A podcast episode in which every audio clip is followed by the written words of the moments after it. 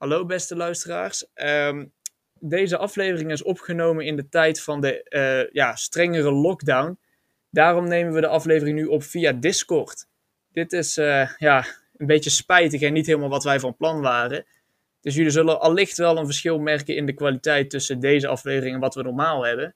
We hebben er toch nog geprobeerd het beste van te maken en eh, veel luisterplezier.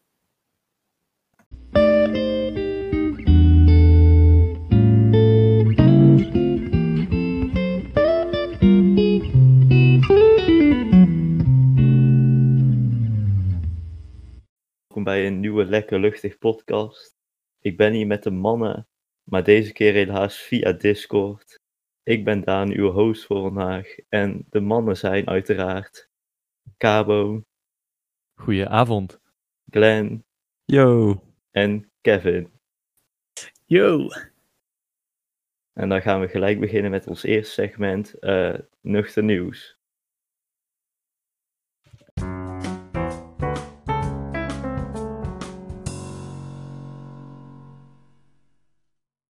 Ik heb deze week weer een, eh, een interessant nieuwsfeitje gevonden. Dat niet per se mainstream was. Want ik had er eigenlijk eh, nog helemaal niet van gehoord. voordat ik eh, ja, op onderzoek uitging voor de podcast.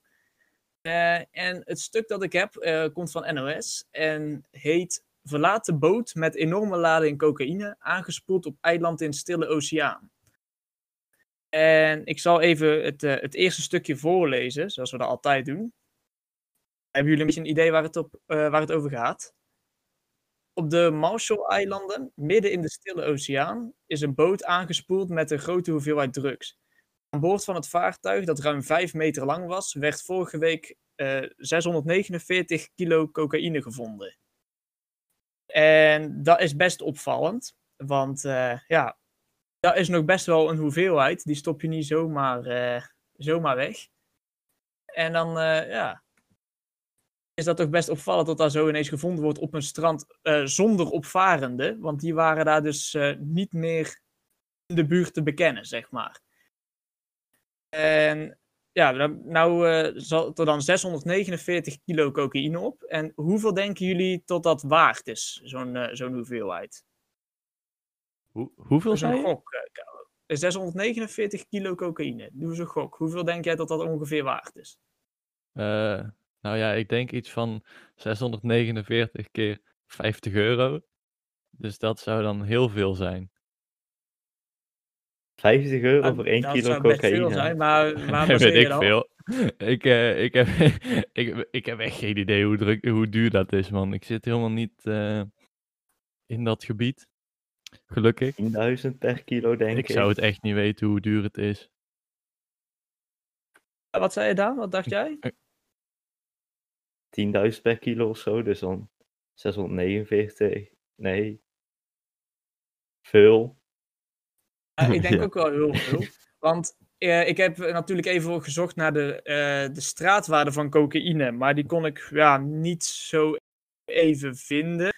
Ehm, wat ik wel heel snel had gevonden was de importwaarde. Dus ja, hoeveel het voor drugsdealers zou kosten om die lading over te kopen. En die maken er dan eigenlijk een eigen prijsje van. Want het is niet maar één vast bedrag dat elke eh, drugsdealer zomaar gebruikt. Ehm, maar het zou dan gaan om eh, 694 kilo coke. En een kilo coke kost ongeveer 25.000 om te importeren. Dus dan eh, komen we toch wel op eh, ja, meerdere miljoenen uit aan cocaïne. Iets van eh 17 miljoen aan coke. Dat is niet misselijk. Zeker Dat niet. is ook best netjes dat ze zoiets onderscheppen. Eh, maar ja, stel jij zou daar op dat strand lopen van de Marshall-eilanden. En je ziet ineens een boot die echt ja, helemaal tot aan de nok toe vol zit met cocaïne. Wat, wat zou dan jouw eerste reactie eh, daarop zijn, Glenn? Eh, ja, weet ik eigenlijk niet zo goed. Sommige mensen zouden zeggen, ja, ik ga het meenemen en doorverkopen. Maar ja, heel eerlijk gezegd zou ik dat niet, eh, niet doen. Ik Maar weet niet, ik denk foto's maken vooral. Want het is best, eh, denk dat het best vreemd uitziet zo. Waarschijnlijk zou ik eerst denken van, wat moet iemand met zoveel poedersuiker? En dan er pas achter komen dat het cocaïne is. Nadat ik het heb opgegeten of zo, weet ik veel. En dan, ja, ga ik dood. Jouw voorkeur Nice. qua poedersuiker ligt wel bij poedersuiker dat je in een verlaten boot op het strand vindt. Ja, nee, Oh, maar ik denk toch niet... Ja, ik weet niet hoe het verpakt was, maar ik denk toch niet dat je daar zomaar gaat zien dat daar cocaïne is. Ja, het zal wel eh, waterdicht verpakt zijn, denk ik, als het op de boot is. Ja, er staat wel een foto bij waarin het eh, gewoon in zakken verpakt zit. In zakken van een kilo, om dan eh, precies te zijn. Ja, je ziet niet direct dat het cocaïne is op de foto's die eh, bij het artikel staat. Dus ja, het zou best wel even wat, eh, wat twijfel kunnen oproepen als je de boot zomaar tegenkomt. Eh, ja, foto's maken, zegt Glenn, dat vind ik eigenlijk ook wel een goeie, want daar geloven ze anders nooit thuis. Nee. Nee, maar als jullie het zouden weten dat het het was, zouden jullie echt niet iets meenemen? Nee. Ik denk het niet. Nee. Ik denk, er komt zo Echt iemand. Ik weet niet wat ik met 1 kilo kook moet. Ja, gewoon... Weet ik ook niet. maar je kunt er vast wel rijk mee worden, wat ik net hoorde. 25.000 euro. Ja, daarom. Dat is niet Ja. niks. Kan je dat zomaar verkopen? Niet zomaar, maar ik denk wel dat het moet lukken. Vast wel ergens was wel eh, mogelijk in een steekje of zo. in een steekje. Even een, even een kilo eh cocaïne verkopen in een steekje. In een kilo kook kopen. Ja, dat is goed om dat zo te doen. Ja. Ja, nou, ik denk eh, toch dat dat nog wel tegen zou vallen. Maar ja, het, het opvallende aan deze is dat eh, de boot wordt dus aangetroffen zonder opvarenden. En ja, het is nogal een hoeveelheid. Dus je gaat wel vanuit dat de kapitein van het schip eh, daarop terugkomt. Als je zo hoort hoeveel waard het is. Eh, wat vermoeden jullie dat er met de, de opvarenden is gebeurd dan? Wat Ja, denk jij? Eh, Hmm. Misschien dat ze Mag iets dat- op te heet onder de voeten werd of zo. Gevlucht. Dat Ja, of de, kunnen, de storm of zo. storm zou ook best kunnen. Ik, ik vind het wel opvallend. In het artikel eh, speculeren ze namelijk over dat er inderdaad waarschijnlijk een storm is geweest. En dat ze daardoor ja, eh, vlucht zijn, zeg maar, van, de, van het schip.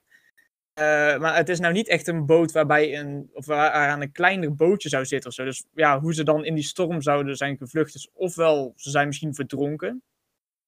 Ofwel eh, ze zijn gevlucht van de boot tijdens de storm. Dat, dat vermoedt de NOS dan. Eh, ze hadden ook het erover dat er inderdaad misschien te heet onder de voeten werd, tot er politiecontroles waren. Ik vind het dan alsnog knap hoe je zeg maar van die boot af weet te geraken. En tot die boot dan alsnog ja, eh, zijn gang gaat. Ja, dus als die mensen nog leven, degene van wie de boot is, dan vind ik het best knap hoe ze zijn weggekomen zonder dat iemand het door heeft.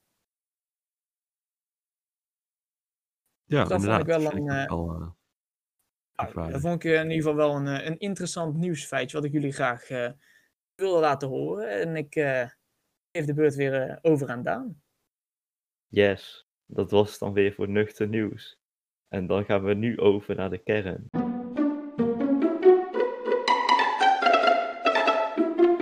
Nu op naar de kern met deze week over totalitaire regimes. Eh, dus, mannen, hoe zouden wij ons eigen totalitaire regime beginnen in Nederland? Enig goede plannen? Hoe we beginnen of met wat voor waarden? Nee, hoe we het zouden beginnen. Hoe zouden we het Een aanpakken? staatsgreep. Ja, toch? Dat dacht ik ook. Ja, maar hoe? Maar dan dan we het eerst- echt dan gedaan. Toch een grote groep hebben en dan kunnen we het parlementsgebouw binnenstormen. En zeggen, Ja. yo, geef ons Als een vlag hijsen en dan hebben we Ja. een totalitair regime. Inderdaad. Gewoon even al onze podcastvolgers optrommelen. Ja, Ja. Kunnen jullie morgen, ja, morgen half negen, binnenhof. morgen drie uur fietsstalling? De Lekker Luchtig podcast neemt de wereld over. Ja. Heel strak plan. Maar misschien moeten we die echt via de politiek of zo aanpakken. Nee, maar Eh, als we gewoon de politiek uitschakelen. Ja, inderdaad. Wie heeft de politiek nodig? Ja, Oké, oké. Hmm. Is het niet een ding dat als we gewoon de meerderheid van de Kamer zouden kunnen vormen, dat we dan eventueel de democratie af kunnen schaffen? Omdat we dan de meerderheid hebben? Nou, als je eerst zeg maar zorgt dat er geen andere Kamerleden zijn. Ja, maar stel dat, wij, stel dat we nou de ruime meerderheid krijgen. Stel dat wij nou ervoor zorgen dat wij een ruime meerderheid hebben in de Kamer. In de Kamers, want we hebben ook de Eerste Kamer hebben wat infiltranten nodig. Maar zou het dan niet Ja. mogelijk kunnen zijn dat we gewoon een wetsvoorstel doorvoeren waarin wij de macht hebben? Ja, maar dan moet je altijd wel meer dan de helft hebben. Ja. Meer dan de helft eh, akkoord. ja, Ja, maar mensen zijn om te kopen. Dus dat, Ja, dat dat zou eventueel mogelijk zijn. Ja, Staat toch in de grond, grondwet of zo? Democratie. En dan kan je het toch niet zomaar aanpassen. tuurlijk wel. Als je dat wijzigt en iedereen stemt er mee in, dan is het van oké. ja, met de, met Maar de volgens mij gaat dat niet helemaal zo. Maar met de coronacrisis zijn er toch ook meerdere grondwetten aangepast. Of in ieder geval ge- veranderd gedeeltelijk. Dus als je Ja. gewoon geleidelijke Ja. veranderingen zou invoeren, Ja, zou je wel- uiteindelijk misschien wel de macht over kunnen nemen. Als je maar gewoon lang genoeg wacht, zeg maar, en lang genoeg wijzigingen toevoegt. Maar hoe zou dat gaan dan? Dat je vanaf zeg maar ehm, eh, democratie naar een totalitaire dictatuur gaat. Wat voor stap heb je dan gezet? Ja, je moet eerste instantie in ieder geval zorgen dat de media zo min mogelijk vrijheid heeft. dus je kan eventueel steeds, lichtere, steeds een lichte censuur toevoegen en die steeds meer opvoeren. Maar als je zeg maar, maar lang genoeg wacht, dan worden die wijzigingen iedere keer een beetje normaler, zeg maar. Nee, dan moeten we duizend jaar de tijd hebben. Ja. Nou, daar heb ik niet hoor. Het is nu of nooit. Lijkt me wel lastig tegenwoordig. Ja, met de- social ja, media en zo. als je het via politiek Mhm. wil doen, dan is het denk ik wel heel moeilijk om het te doen. Ja, misschien een combinatie met politiek en social media. En een staatsgreep. Ook goed plan. Nou, dit is echt een eh, recipe for disaster. kan alleen maar fout gaan, maar Top. Ja, maar wat voor waarden en normen zouden jullie dan willen, zeg maar, introduceren? Of wat voor wetten? Als we de macht ook- hadden. Wat zeg je? Als een regime, om een regime te krijgen. Ja. Oh. eh, Ja, waarom, maak je, waarom zou je anders een staatsgreep plegen? ja. Toch? Wel, eh, gewoon. eh hmm, Wat je nou voor dat je meer Beginnen. geld wil voor de lijkt, ouderenzorg? wel, lijkt me wel een strak plan om alle oude boeken en zo gewoon weg te gooien en nieuwe zooi te gaan schrijven. Hmm, dat doet me ergens aan denken. Wie deed dat ook alweer? Ja, maar in principe heeft, hij, heeft Adolf Hitler wel ge... Want daar doe je uiteindelijk op. Die heeft het Ja. wel voor elkaar gekregen om de eerste zoveel jaar toch wel eigenlijk een redelijk totalitair regime te hebben. Terwijl de rest van Duitsland nog geloofde dat hij een, gewoon een democratie had. Terwijl het eigenlijk al niet Ja. echt meer zo was. Ja, Ja. Wellicht werkt de strategie wel, alleen hij pakt het niet zo heel slim aan naar de rand. Nee. Ja, met social media nu en zo gaat dat misschien ook wel lastiger. Ja, of Ja. misschien omdat alles meer, wat meer digitaal is geworden. Dus alles net makkelijk kan verwijderen. ja. Ook dat. Mhm. Zou het dan niet kan- gewoon een goede eerste stap zijn om de volledige beurs eh, te laten crashen? Want dan heeft social media eigenlijk ook geen voet meer om op te staan als ze geen geld meer hebben. Nee. Ja, en dat jij misschien dan opkoopt of zo. Dat zou kunnen. Ja, Eh, als de beurzen compleet crashen hè, en je zorgt dat je nou, enigszins budget hebt, dan kan je met jouw partij allicht dan gewoon de social media opkopen. ja, dat is letterlijk onmogelijk, want zoveel geld heb je nooit. ja, Ja, ja. als de, maar als de beurs gecrashed is, dan gaan die prijzen ook heel raar doen. Natuurlijk. ja, maar hoe ga je die beurzen crashen? Ja, Ook dat is corona dan 2.0 de eerste of stap wat? waar je- Ja, Dat is de eerste stap waar je over na moet corona krijgen. ja. Misschien is het coronavirus wel, maakt het wel deel uit van een staatsgreep. Shit. Wow. Welke Misschien was podcast is hiermee bezig? They're one Ah. step ahead. Ik zou sowieso meer salaris naar de bouwmarktmedewerkers ge- eh, geven. Dat is wel echt nodig. Ja, maar kijk, zoiets kun je ook gewoon met normale politiek doen, toch?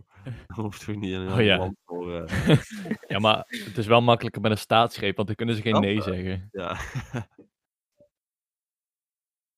Ah, Daan, wat denk jij dan dat de Maar, beste eh, strategie is? Ik? Ehm, ja, lijkt me wel via politiek een of andere gezellige SP2 op oprichten of zo. Waar je allemaal zegt van, ah, gelijke kansen en zo. En dan uiteindelijk Ja. geen gelijke kansen hebben. Eigenlijk een beetje SP. is populistisch, maar, maar gewoon eigenlijk precies wat ze willen horen. Daar, daar ga je op. Ja, een soort populisme en communisme. Ja, laten we ze dan ook lokken. wel- Laten we ze lokken met, als je 18 wordt, dat ze we dan 10.000 euro geven. Dan moeten ze wel op ons stemmen. En zelfs dan zijn er mensen die het niet mee eens zijn. Ja, degene die al 18 plus zijn en zeg maar mogen stemmen als enige. Ja, dus het heeft letterlijk geen nut. Maar het is wel leuk. Maar, mannen, als we eenmaal die macht zouden hebben, hoe zou dan onze droomdictatuur eruit zien? Heb je het dan Eh, over de maatschappij? Of? Ja, hoe zou Nederland er dan uitzien onder, eh, als we zeg maar een totalitair regime hebben of gewoon iedere westerse maatschappij? Nou, alle bouwmarkten die worden, die niet van onze bouwmarkt zijn, die worden gesloten. Ik denk dat als wij leiders zijn van het to- totalitair regime, dat we niet meer bij de praxis werken. Heel eerlijk. Nou, misschien eh, een land leiden is volgens mij geen fulltime baan. nee, dat denk ik ook niet. Krachten. Ik geloof dat je als politicus zeg maar drie dagen in de, in de kamer zit, hoor. Hebben we überhaupt nog een Eh, kamer? als ja, wij- maar volgens mij niet als leider. Oh, dat is ook weer zo, Tweede ja. Kamer is volgens mij wel Ik denk dat- fulltime. Eerste Kamer is volgens mij parttime. Oh, oké. Ja, en ik denk dat Poetin niet zeg maar maar drie dagen werkt. Nee, ik denk, dat- ja, dat hij altijd werkt, ja. Nou ja, ja, werken, hij is aanwezig. Ik weet niet wat hij doet, Ja. maar Dus de misschien, dat we ons daar, misschien voordat we onze staatsgreep plannen, moeten we ons even inlezen op wat een politicus allemaal moet doen. Want eh, ja, laten we. dat zou Ja. wel een goede eerste maar stap hebben jullie zijn. enig idee wat de... Hebben jullie enig idee wat die doen dan? Beetje Ja, praten en komen-. Ja, volgens mij toch een beetje discussiëren en koffie drinken. Boze Instagram berichten plaatsen. Oh ja, Of Twitter. tekenwedstrijden organiseren. Een beetje bedreigd worden en zo. Onder andere.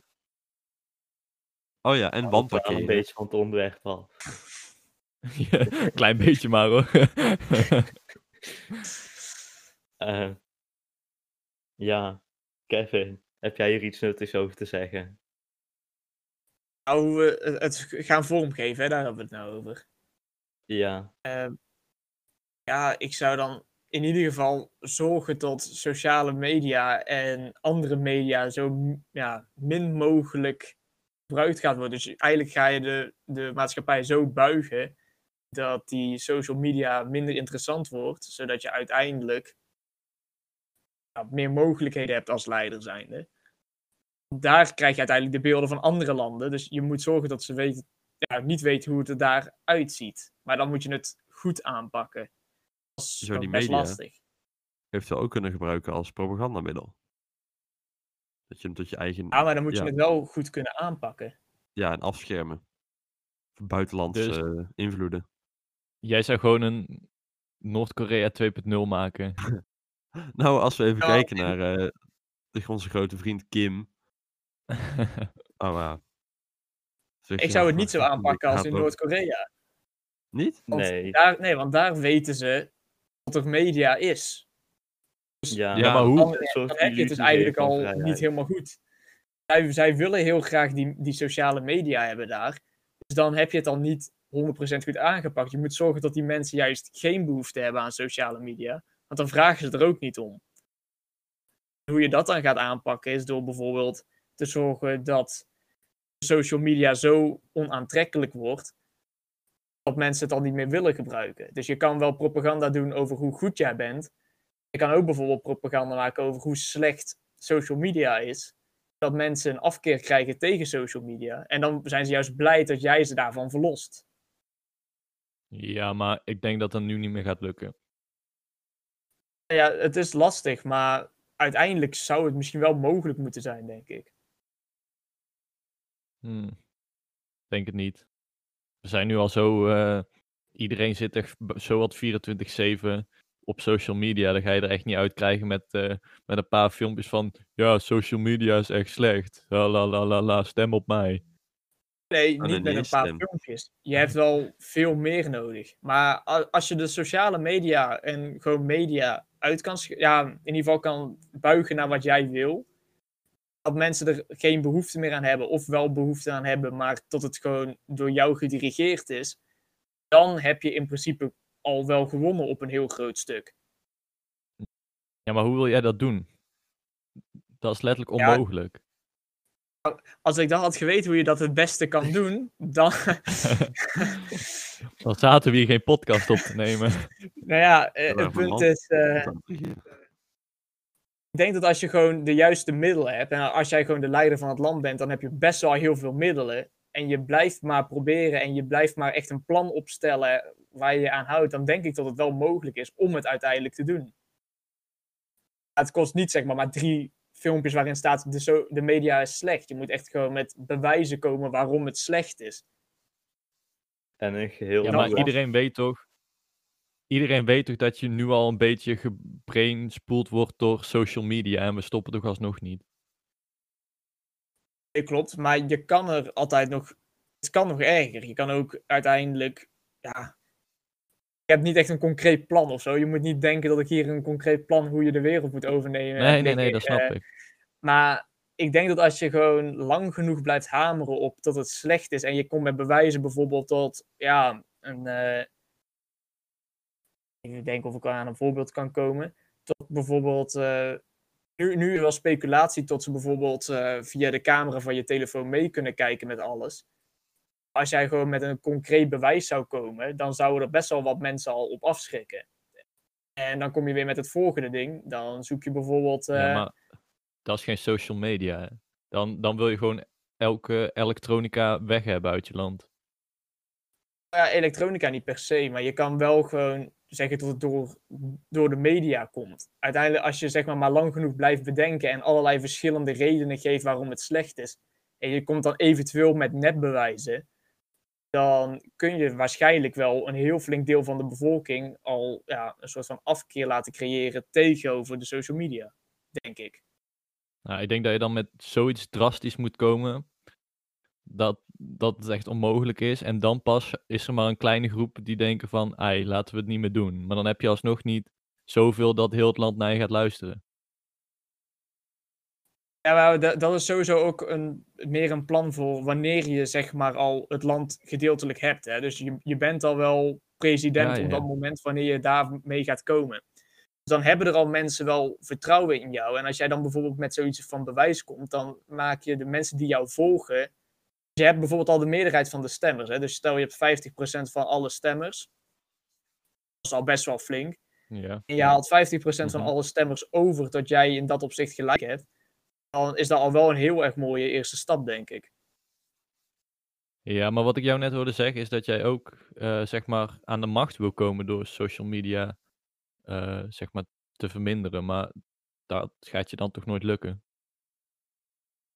Nou, dat ligt er een beetje aan. Want, eh, je moet natuurlijk wel, je zegt net zelf ook, je moet echt wel met iets super drastisch komen. Dus ik heb niet echt een concreet voorbeeld met zoiets super drastisch. Maar als je Nee. zoiets kan bedenken, denk ik wel dat je al wel een flinke stap kan maken. En als je dat dan zeg maar in jouw partijplan inneemt en je krijgt vier jaar de tijd om daar dan verder op te gaan, kun je denk ik in die vier jaar wel een flink deel van de mensen echt wel zo gek krijgen tot social media slecht is. Je ziet ook met sommige podcasts die er zijn, van, eh, ja, we- we- over complottheorieën, dat, tot toch wel Frans. hoe langer hij... Ik wilde eh, net nou ja, daar doelde ik wel op, ja.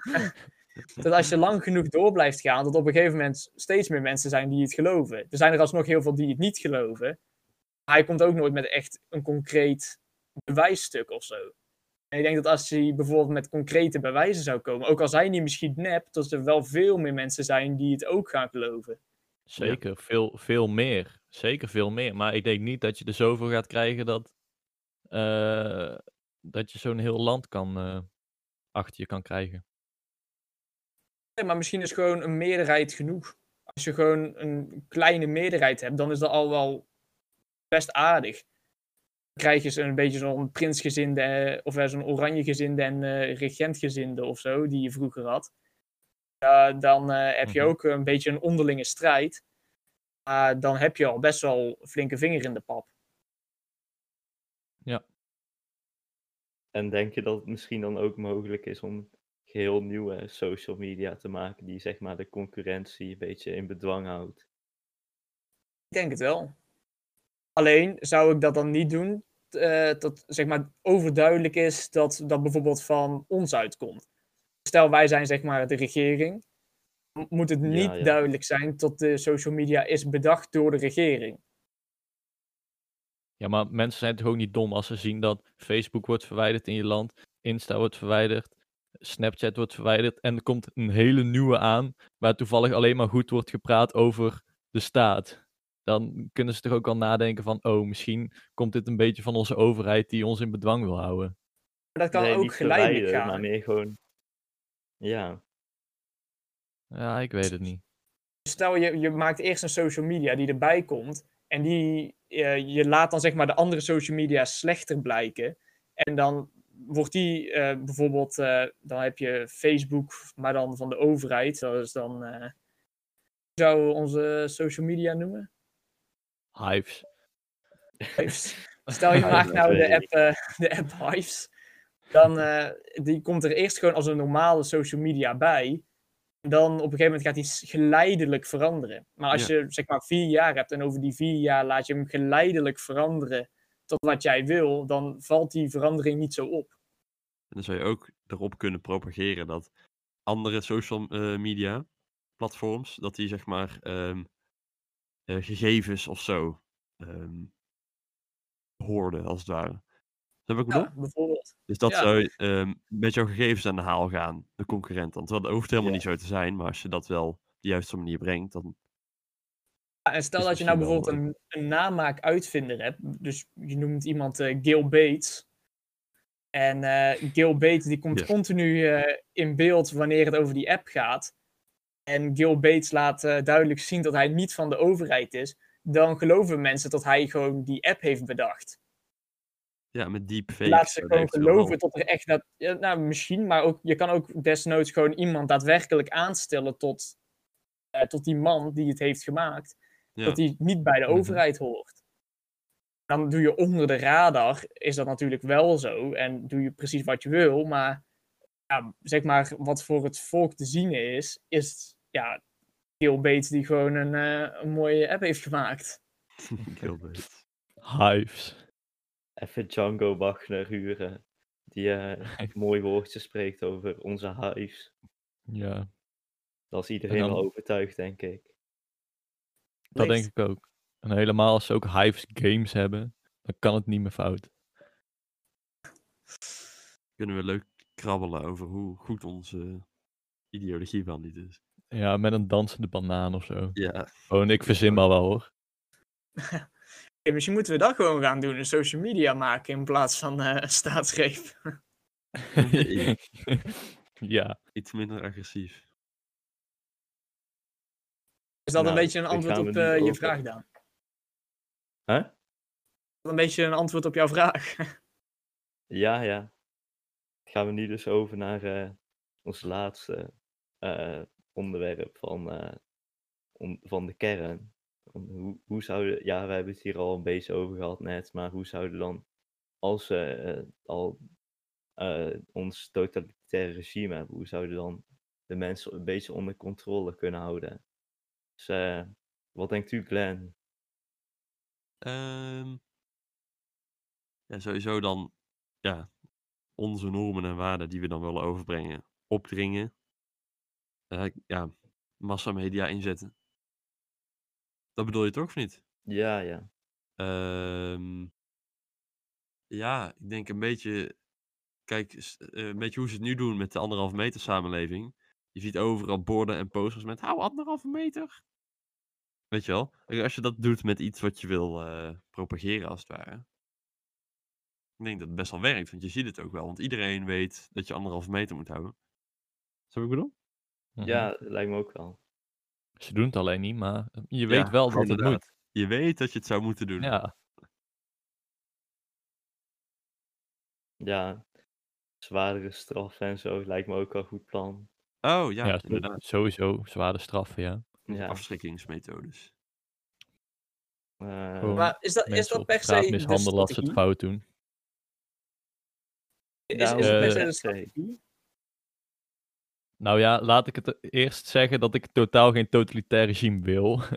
maar als het er zou zijn, ja, dan zou ik dat wel doen, ja. ja, misschien subtiel. Je moet, je moet mensen wel een beetje eh, laten zien dat we een gezellige totalitair regime zijn. Niet Ja, dat een beetje mensen allemaal in elkaar gaan slaan. Ik denk niet echt, Op de achtergrond.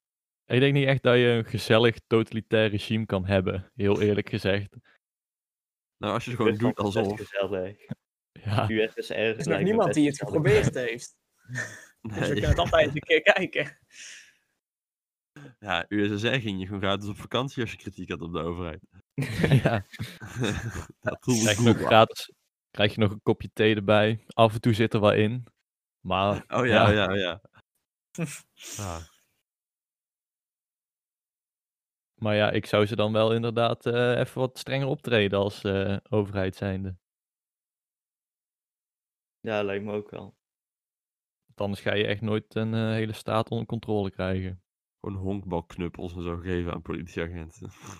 Honkbalknuppels gewoon AK-74. 47. De boa's uitrusten met Nee, ik wilde tasers. AK-74U. Wat zei Wat ik zei je? even? De boa's uitrusten met tasers. Oh ja. Oh nee, dat is een stapje te ver. Je mag best een politieagent een AK-47 geven, maar... Nee, grapje. ja. Een boa. Nee, die Nee. boa is jong, hè. Laten we daar maar niet over beginnen. Als je dan bijvoorbeeld fietst waar je niet mag fietsen, of is het taserschuld in je been. ja. Dan krijg je de boete voor, jongeman.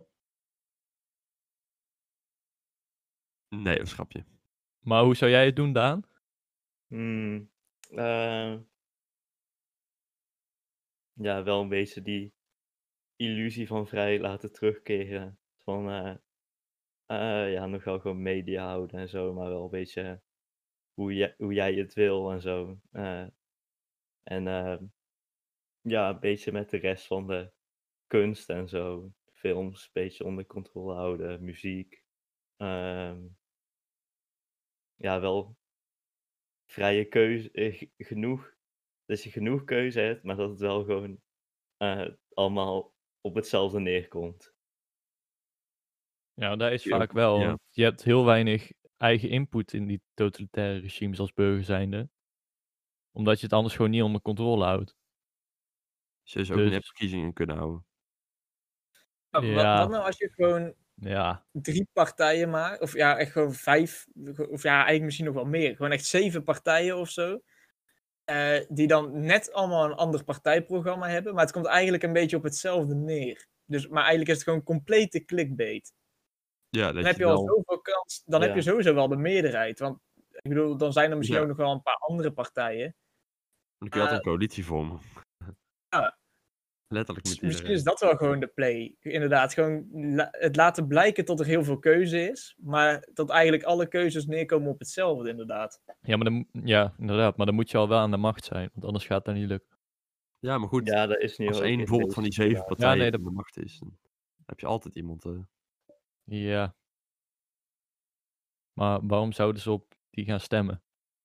Of je bedoelt dat er echt alleen maar die zijn? Ja, ja. Want Oh, oké. Letterlijk iedere partij heeft dan hetzelfde partijprogramma, alleen dan anders geformuleerd, toch? Ja, eigenlijk wel. Dat je het gewoon Maar dan is het zo geformuleerd dat het net lijkt alsof het echt anders is, terwijl Ja. dat niet zo is. Het gewoon hetzelfde is. Ja, dat is wel Doe slim. een beetje denken aan eh de Stalin. ja. Dan had hij maar één partij, toch? ja, geen idee. Echt geen idee. Nou, laten we het hier maar bij houden voor eh, de kern. Lijkt me een goed plan. Ik Ja, heb niks meer te zeggen. we, eh, nu door naar het drastische dilemma.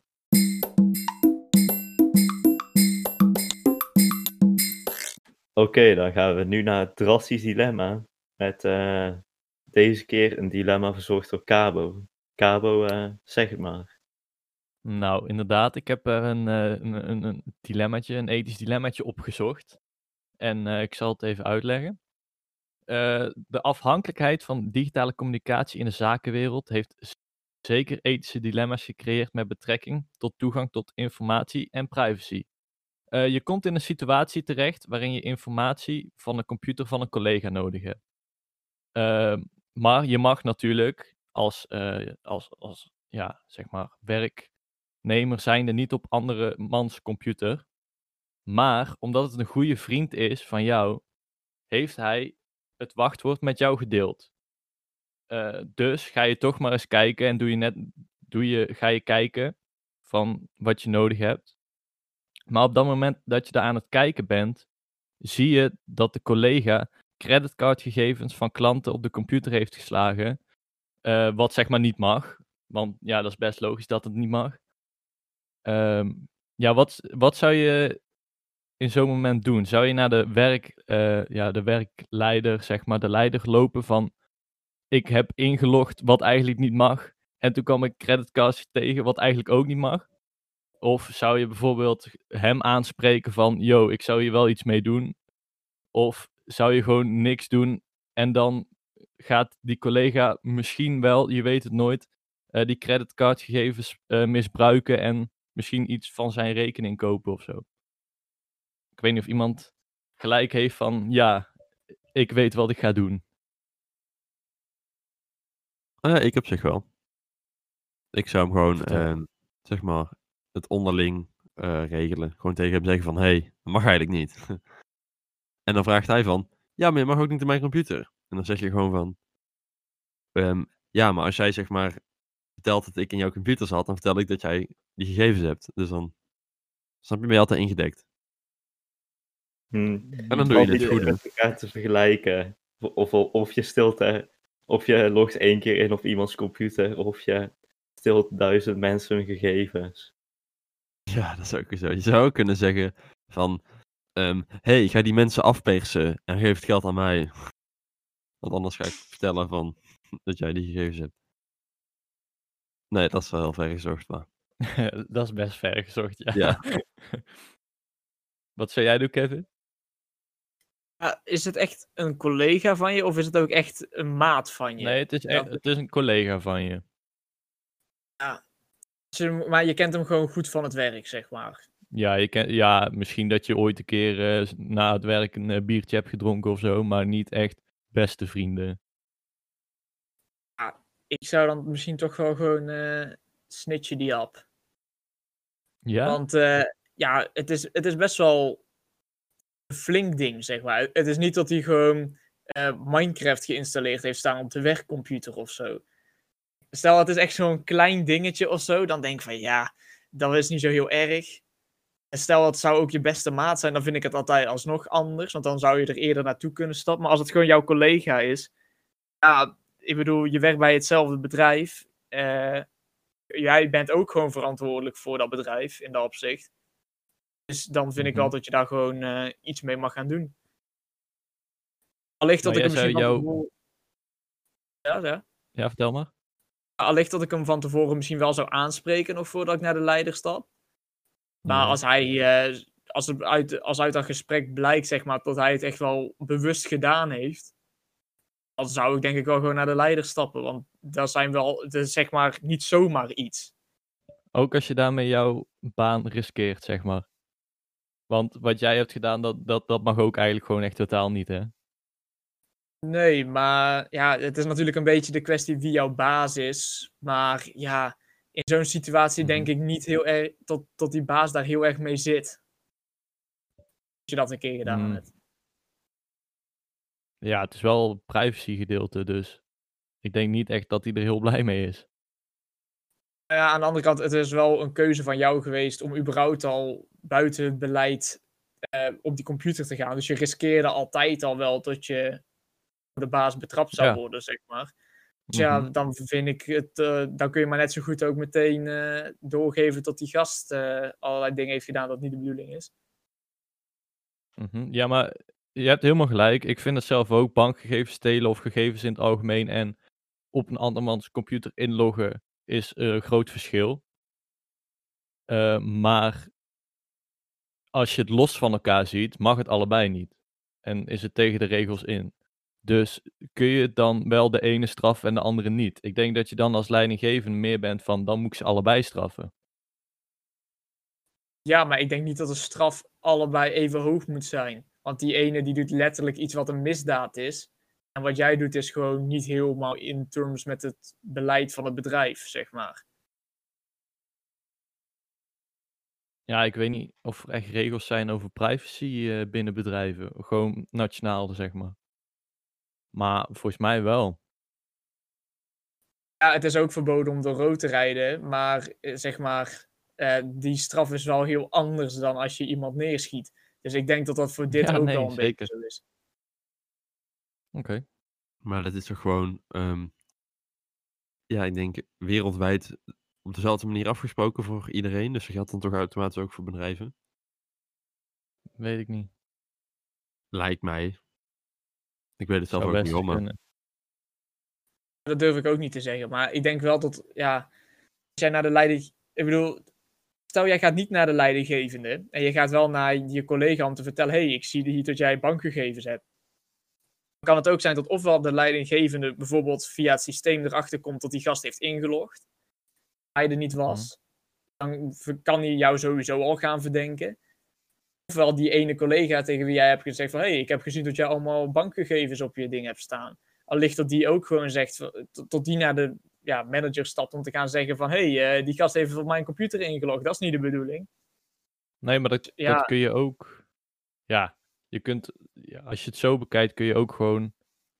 Zeg maar, jij als ik heb het gezien, gast, naar de leidinggevende sta- stappen. En dat hij later zo is van. Dat is, heel, dat is echt onzin. Jij hebt ingelogd op mijn account en hebt het toen gedaan om mij te snitchen, omdat je mij niet mag. Bla bla bla bla bla bla.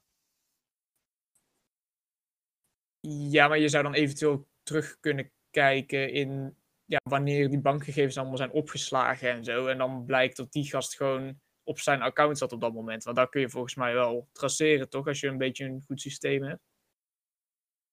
Eh, weet ik niet. Maar dan kan wat jij net zei eigenlijk ook niet. Want die Toch. ene collega is niet aanwezig op het moment dat jij inlogt, toch? Hmm, dat denk het ik dan niet, nee, want anders zou die daar wel zijn. Nee, die is daar dan- niet, nee.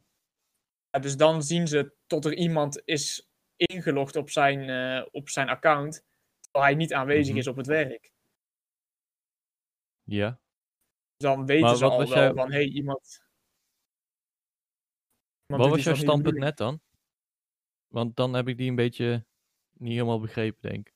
Dat- Dit, eh, wat ik net zei, was mijn stand. Nee, dus ik van, ga ervan eh, uit... eh, Van als jij niet naar de leidinggevende zou stappen, maar naar die collega. Ja. Dan is het ofwel die collega kan jou ja, verraden, bij wijze van.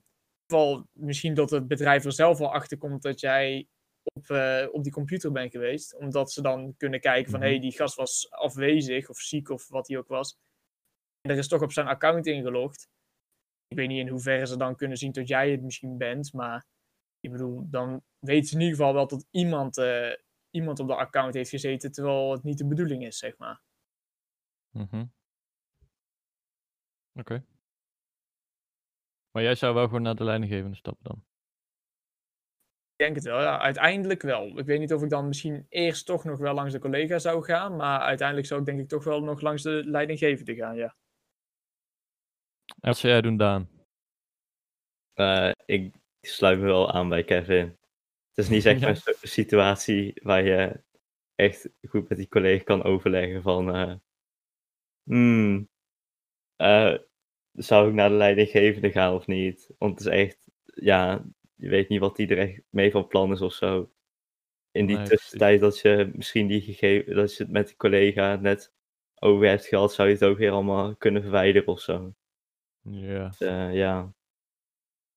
Lijkt me wel een goed Ja, plan om gelijk eh, ja, je leidinggevende te gaan in zo'n situatie. Ja, natuurlijk de andere situaties eromheen. Bijvoorbeeld, ken je hem heel goed, die collega? Of is hij altijd al een beetje een gekkerd geweest? Dat eh, speelt natuurlijk ook allemaal mee. Ja, ja. Dus, Maar dat is met, altijd met dilemma's van, je weet niet het hele totaalplaatje, dus het is een beetje gisten.